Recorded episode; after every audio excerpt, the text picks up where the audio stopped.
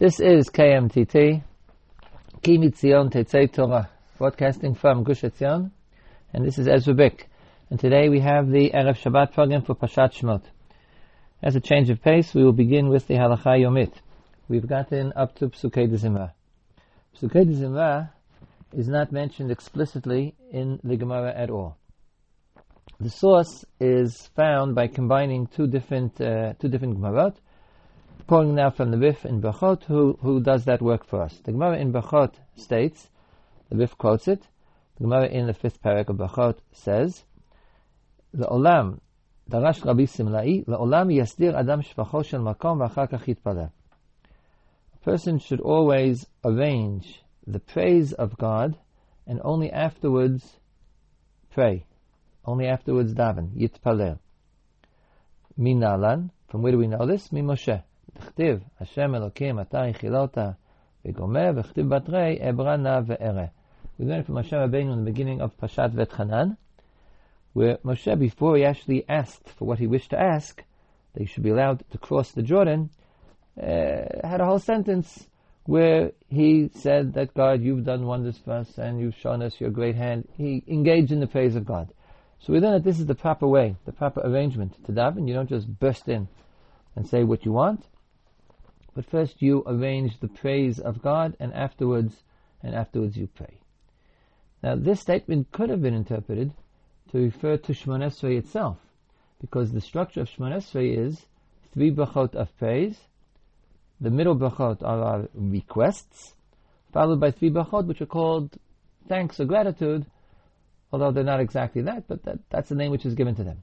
So perhaps, even though it says here, but it means he should request things, as Moshe Rabbeinu made, made his request.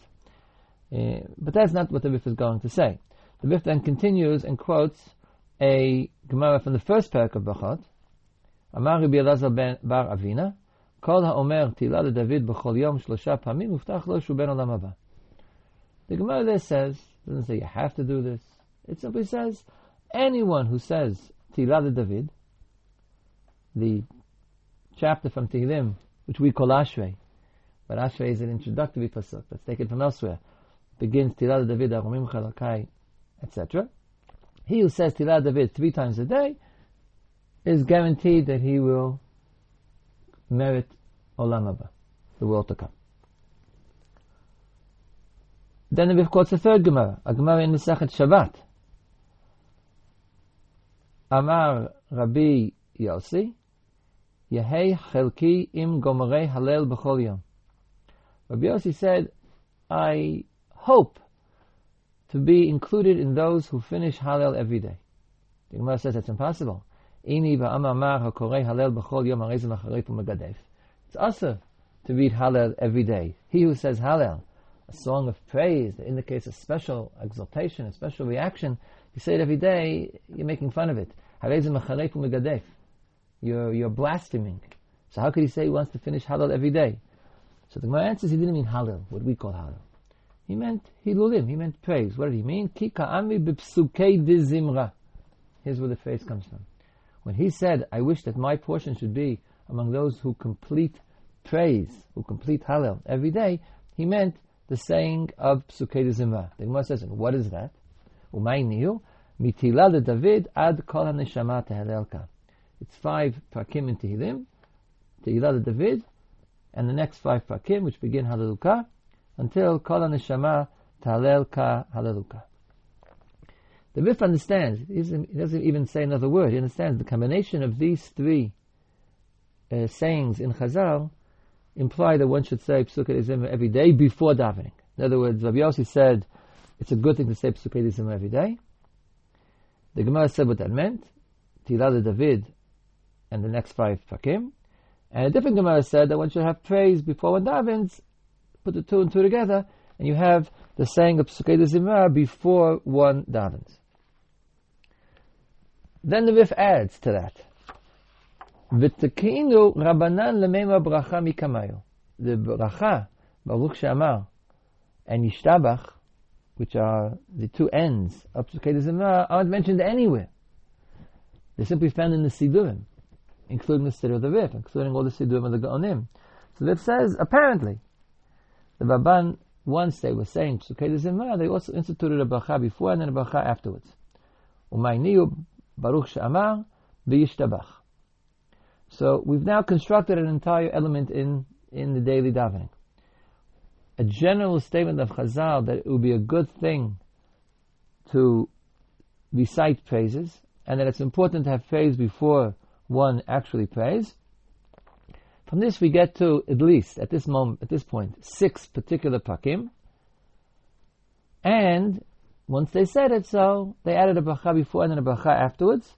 And since that's the construction, the Rif therefore draws a halachic conclusion.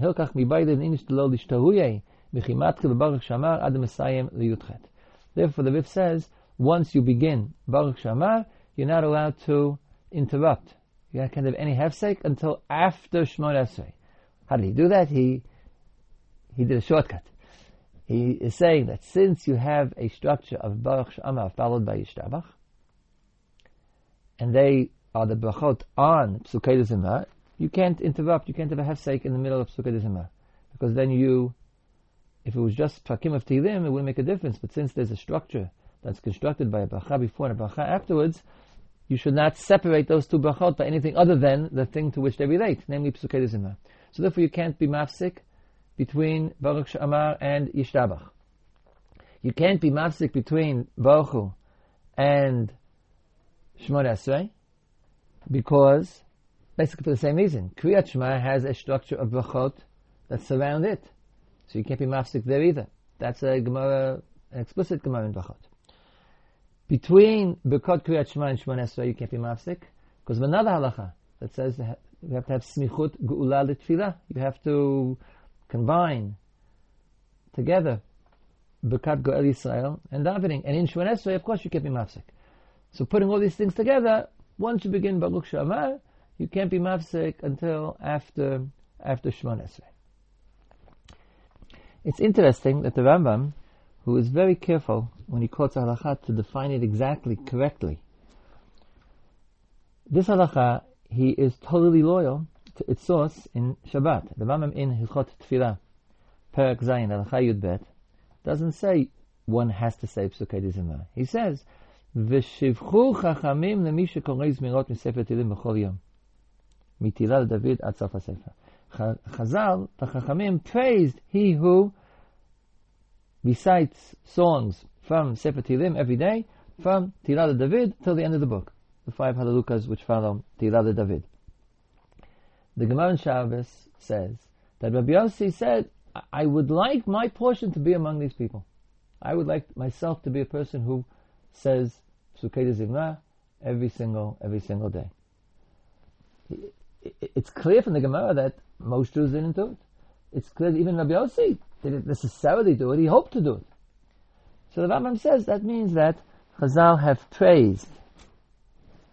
We see in the Gemara a praise to someone who does that. וכבר נהגו לקרות פסוקים לפניהם ולאחריהם, ותקנו ברכה לפני הזמירות, והיא ברוך שמע, וברכה לאחריהם, והוא ישתבח. Rambam says this is the praise, and the minhag is to do it. בכפר נהגו, all Israel, all the Jews have a minhag to in fact, say those pakim as well as psukim lifnehem ulachavehem. We have uh, hodu and uh, diff- different psukim are added, and also afterwards there's some extra psukim. And there's also a bracha beforehand and a bracha afterwards.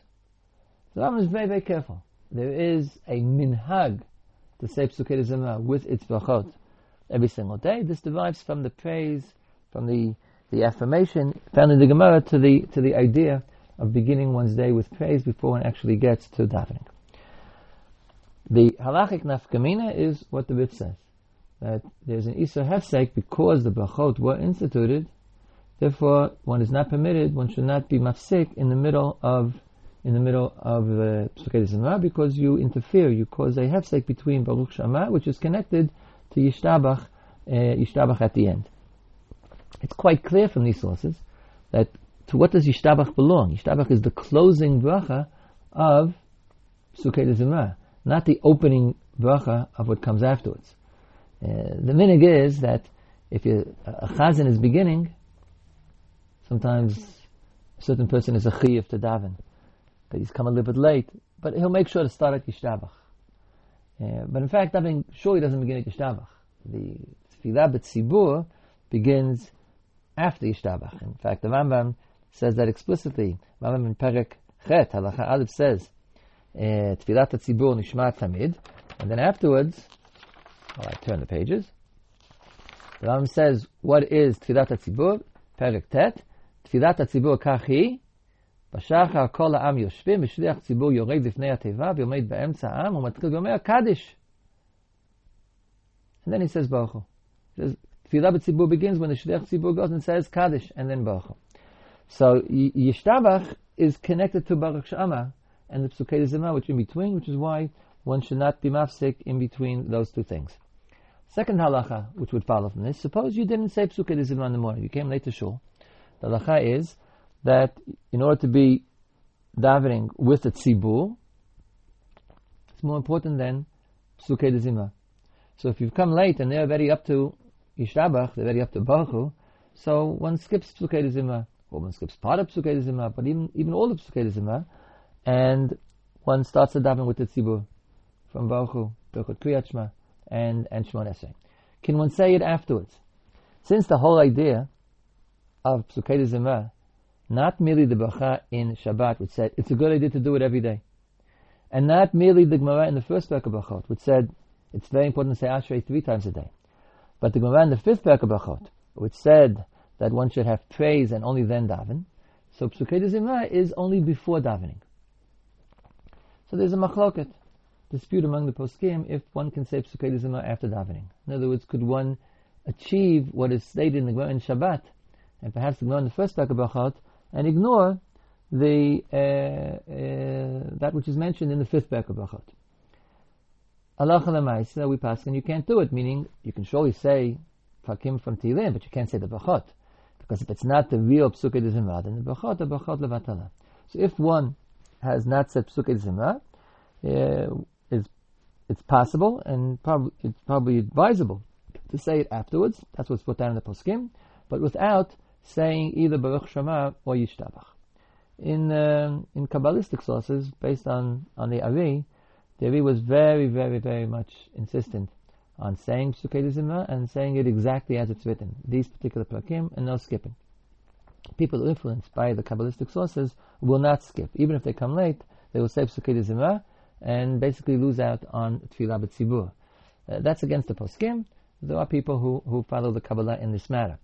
Uh, for the same reason, a related reason, the said one should not say Psukei even without the brachot, afterwards.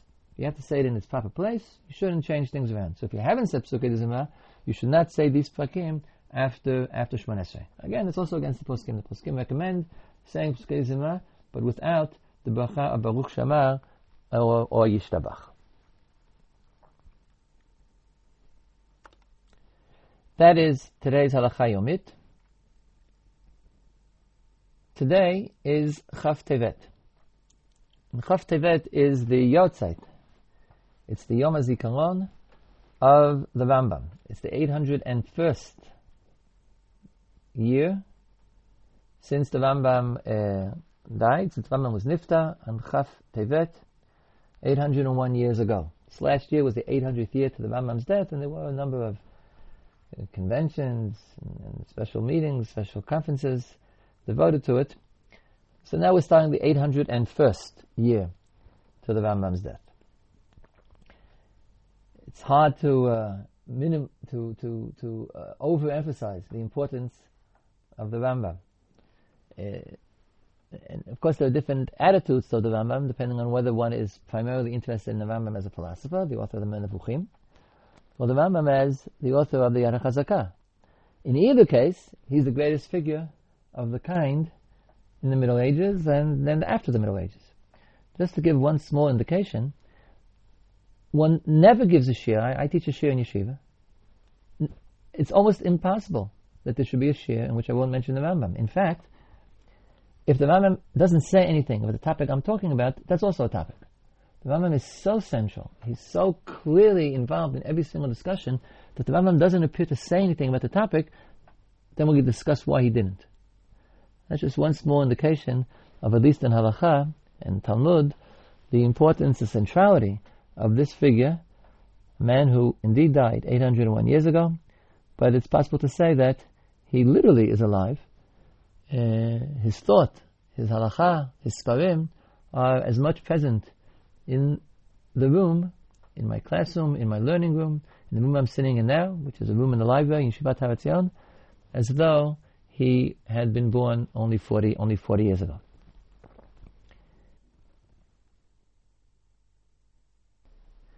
Since today is the Rambam's yahrzeit, we'll give him precedence. Well, I want to say the first thing about the Pasha. The beginning of Pashat Shemot, you have stories about the early life of Moshe Rabbeinu. There are basically three incidents. One is when he comes out and he sees the mitzvah hitting the Jew. Second story is when he sees two Jews fighting and he rebukes them. And the third story, a little bit later, after he flees to Midian, when he saves the daughters of Yitro from the uh, shepherds of Midian. I think most Mepharshim understand these stories as showing us the personality of Moshe, that he was caring, that he was responsible. In other words, he had the qualities for leadership. It's connected to Moshe's role as a leader, as a king, as he who will take the Jews out of Egypt. The Rambam uh, explains the stories differently. The Rambam in his discussion of Nevuah, of prophecy, says that the first level of prophecy he has 10 levels of prophecy. The first level of prophecy is what we would call inspiration. It's called in many places in Tanakh, Ruach Hashem, the Spirit of God. The Spirit of God fills someone to do great acts, to help others, to, to save people, to change the world beyond what his normal amount of strength and, and perseverance would allow. When you suddenly have this, this inspiration and you're filled with, with, with strength and courage and determination, that's called Ruach Hashem, the Spirit of God. The Rambam, says that's the first level of prophecy. And then he goes on to give us an example. His first example is the young life of Moshe Rabbeinu. You see how Moshe Rabbeinu took a walk in the street. He saw a Egyptian hitting a Jew and he was just suddenly moved and inspired to interfere and to kill, to kill the, to kill the Egyptian showing strength that undoubtedly he didn't know that he had till then. Afterwards, the second story, and similarly the third story. The Rambam gives these as examples of the first level of prophecy, and apparently, I believe the Rambam is trying to say that that's the purpose of the stories as well. Understanding Moshe Rabbeinu not primarily as the political leader of the Jews, at the time of the Exodus, but Moshe Rabbeinu, Moshe, our teacher, Moshe, who is Adon HaNevi'im, the master of all the prophets, he who brought the Torah down, and the earliest stories of Moshe's life illustrate the first level of his prophecy. And the second level is in the next chapter, when he meets the burning bush, the sneh, and God already speaks to him, a higher level of prophecy. The Rambam has an interest in showing that Moshe Rabbeinu grows in prophecy all the time. According to Midrash, Moshe Rabbeinu was a Tiron b'nevuah. He was a novice. Tiron, used in modern Hebrew as well. It's a Greek word meaning novice. Moshe Rabbeinu was in his early life, even when he was already a prophet, but he was a novice in prophecy, as opposed to his later years when he grew more and more. And the Rambam extends that one step backwards, even before he was what we would call a prophet, hearing the voice of God, but he was filled with the Spirit of God, and that's the purpose of the first three parshiyot, the first three stories in the beginning of uh, Sefer Shemot, the beginning of Pashat, Pashat Shemot.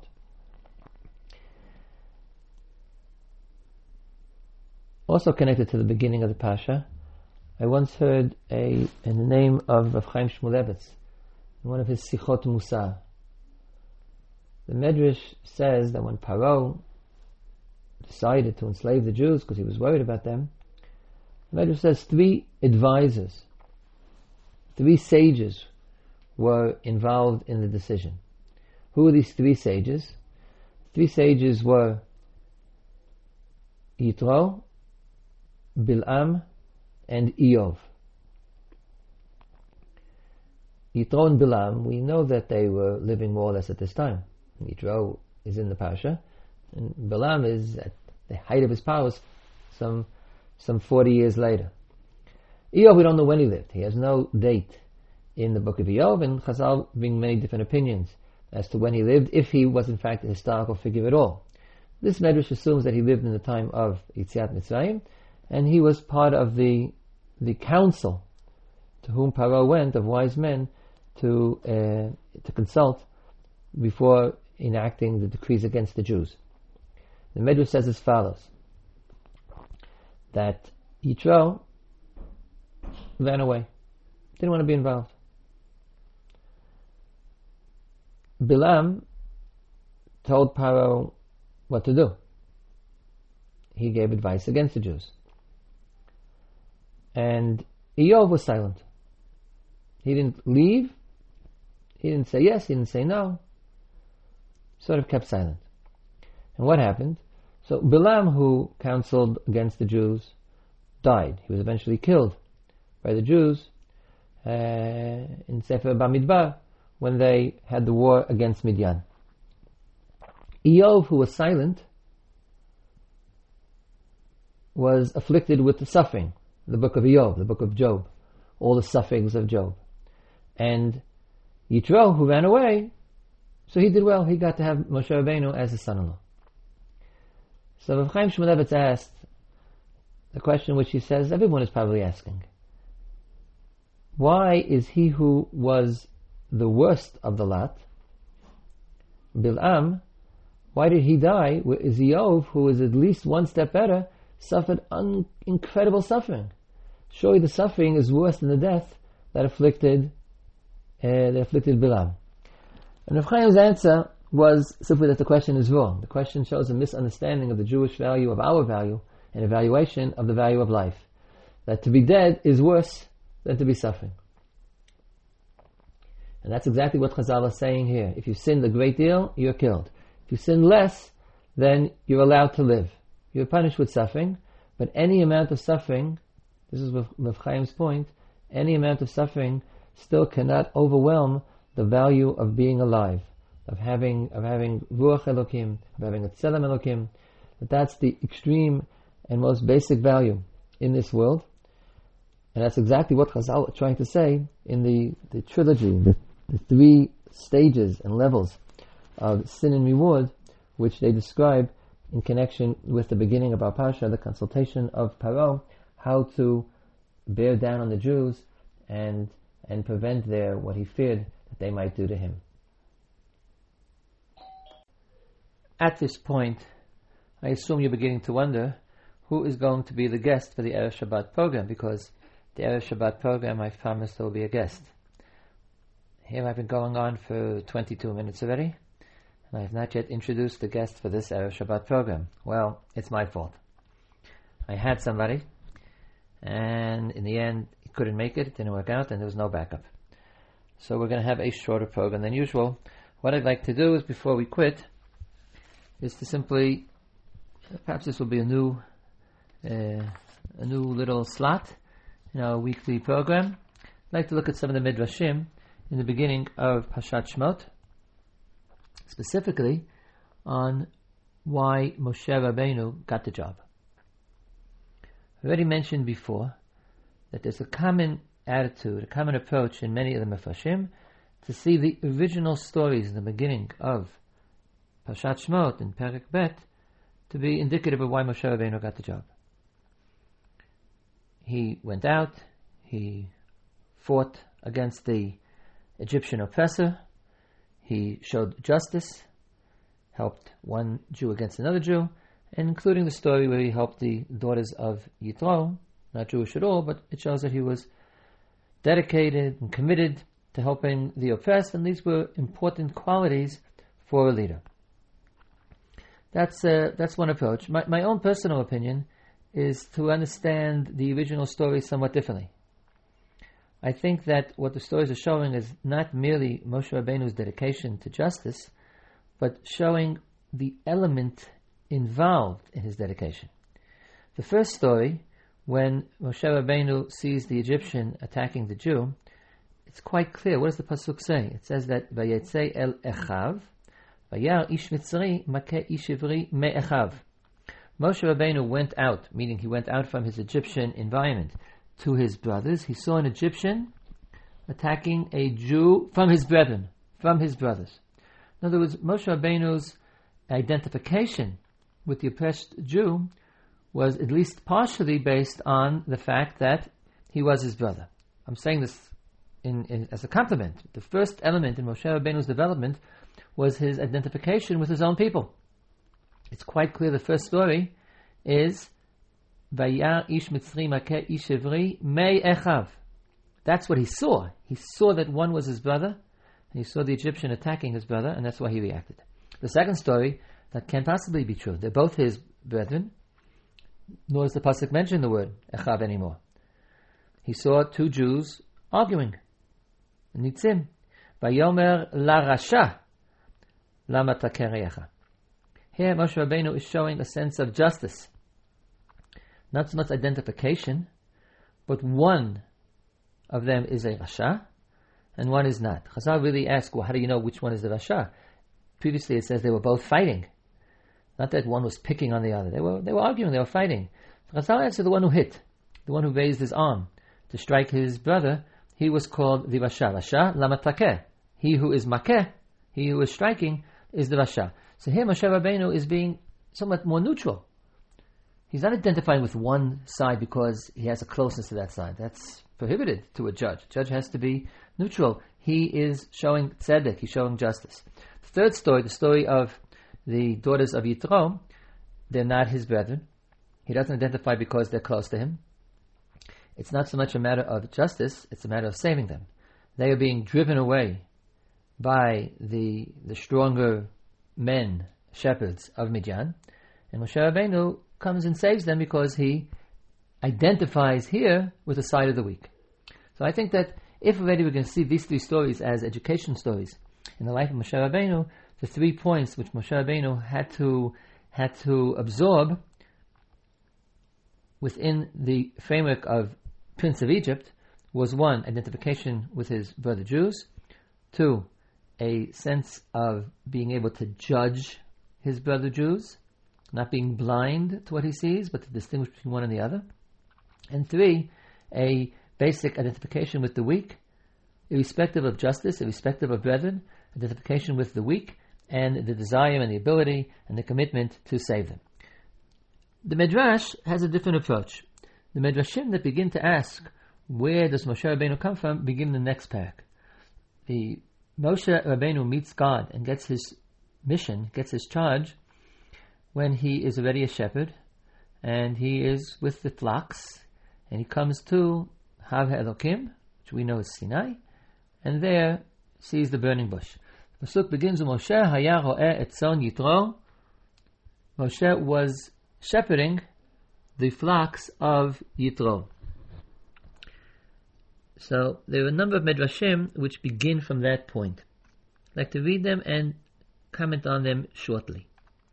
The first medrash says that God tests or checks a person who is going to be a leader first. And how did he check it? So the Midrash says, Midrash Rabbah on the beginning of Shemot says, Hashem tzaddik yivchan. God tests the righteous. Ubamahu bochano b'maretzel. He tests him in shepherding.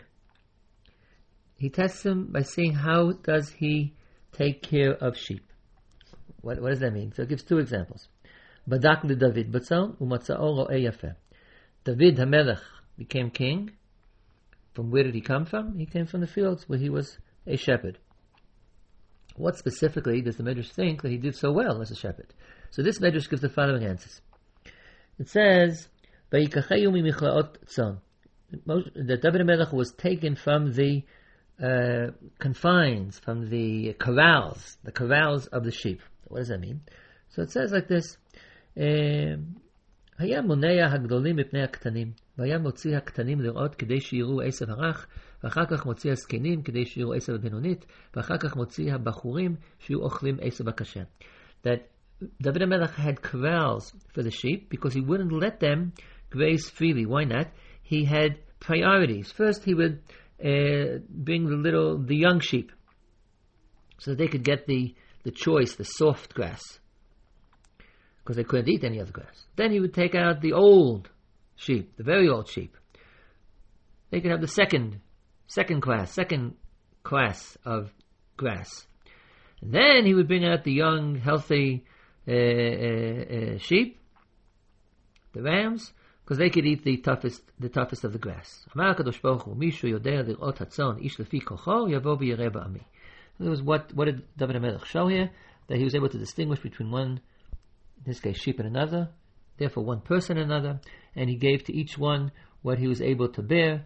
He, he, he addressed each one according to his abilities. That's a very important feature for a leader, and that's what why David HaMelech was chosen. Same thing for more or less Moshe Rabbeinu. Moshe lo What happened with Moshe Rabbeinu? A very famous midrash, which I think we all learned in, in, in, in elementary school. One time, Moshe Rabbeinu was a shepherd, and one of the uh, goats ran away, uh, ran away from the rest of the flock, and uh, he came to a pool of water, and that's where the goat stopped. Moshe Rabbeinu ran after him, went looking for him, finally found him, and then he said, Oh, ani lo ha'iti yodea sharatz ha'ita mipnei tzama. He realized that the reason why he'd run away was because he was thirsty. Therefore, he realized also that he was probably weak. So he put him on his shoulders, and he brought him back.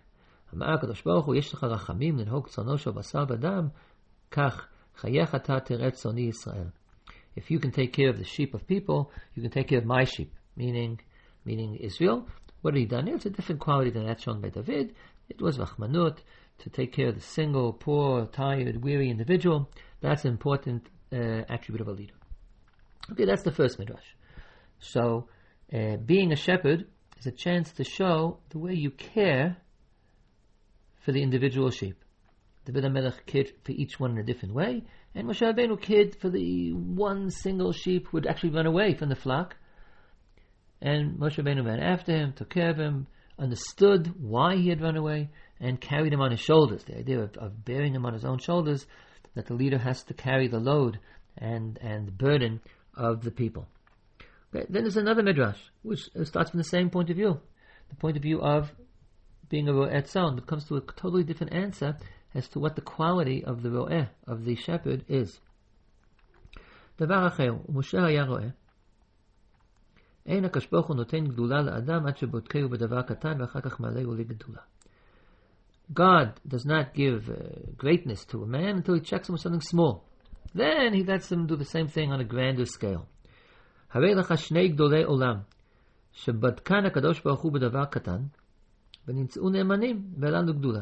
two people were checked with a small thing, namely sheep, and then they passed the test, and God made them into great leaders. Who are the two? The two people again, David and Moshe. But after David Batzon, v'lo nagam ela bamidbar It's it's closer to the pshat. It's a Jewish, but it's closer to the pshat of the pasuk. What did he do? When he was a shepherd, he went out to the Midbar. Midbar doesn't mean a desert the way we think, a total desolate place, the Gobi Desert. The Midbar is the borderline area in Eretz not where people live and plant, but further out. And in the wintertime, it rains everywhere, and the sheep are able to graze in, in many, many sections because there is rain. And the point is, you're not, you're not uh, using areas which are being farmed by anybody else. So David HaMelech used to take his flocks way out into the midbar in order to avoid any possibility of stealing, because the food that the sheep would eat might well be private property. And uh, we know this because it says so in Shmuel explicitly that um, he had been out in the midbar. We skip David HaMelech and get to Moshe. Moshe Omer, וינהג את הצאן אחר המדבר. next pasuk. משה היה רואה את צאן יתרו. He was a shepherd for the, uh, the flocks of Yitro, and he took them to the Midbar. Why does it tell us they took him to the Midbar? So the obvious shot is because that's where he's going to meet the burning bush, because Hasina is in the Midbar. But the Midrash says that no, the fact that he went to the Midbar, min hagezel, in order to avoid any possibility of stealing, that was the point which God said you are worthy of being of being a leader. It's a totally different point. It's not a condition of leadership that one is able to take care of the weak or to do justice or to do those things which a leader has to do. No, it's a condition of leadership. Because leaders could be tempted, there's a tendency for power to corrupt, for them to take advantage or to steal or to some other way position. take advantage. And God says, whether Moshe Rabbeinu will succeed in that, God will help him. But it's a precondition of his leadership that he not be the kind of personality who would take advantage of whatever leadership role he'd be given, of the power and and uh, position that he gets over other people. And that, that has to be taken clear, care of first. Then you're worthy of being the leader of Israel, and therefore directly from taking care of the sheep in the desert, Moshe Rabbeinu moves to meeting God, and God tells him, I am sending you to Mitzrayim, I'm sending you to Egypt because you will bring my people out of Egypt. That's all for today. Hope you have a very pleasant and wonderful Shabbat. I have a special fondness for Shabbat uh, Parshat Shemot because it's my Bar Mitzvah Shabbos. In fact, my birthday, like the outside of the Rambam, is Chaf Tevet. You should have a Shabbat Shalom. I'm going to close with, again, a piece of music for Shabbat. I hope you enjoy it. We will get together again on Monday.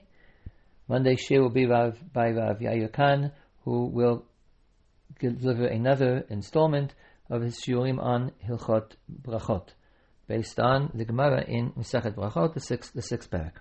Till then, Shabbat Shalom B'chol Tuv. This is KMTT, Kim Tzion Tetzei Torah, Udvar Hashem Yerushalayim.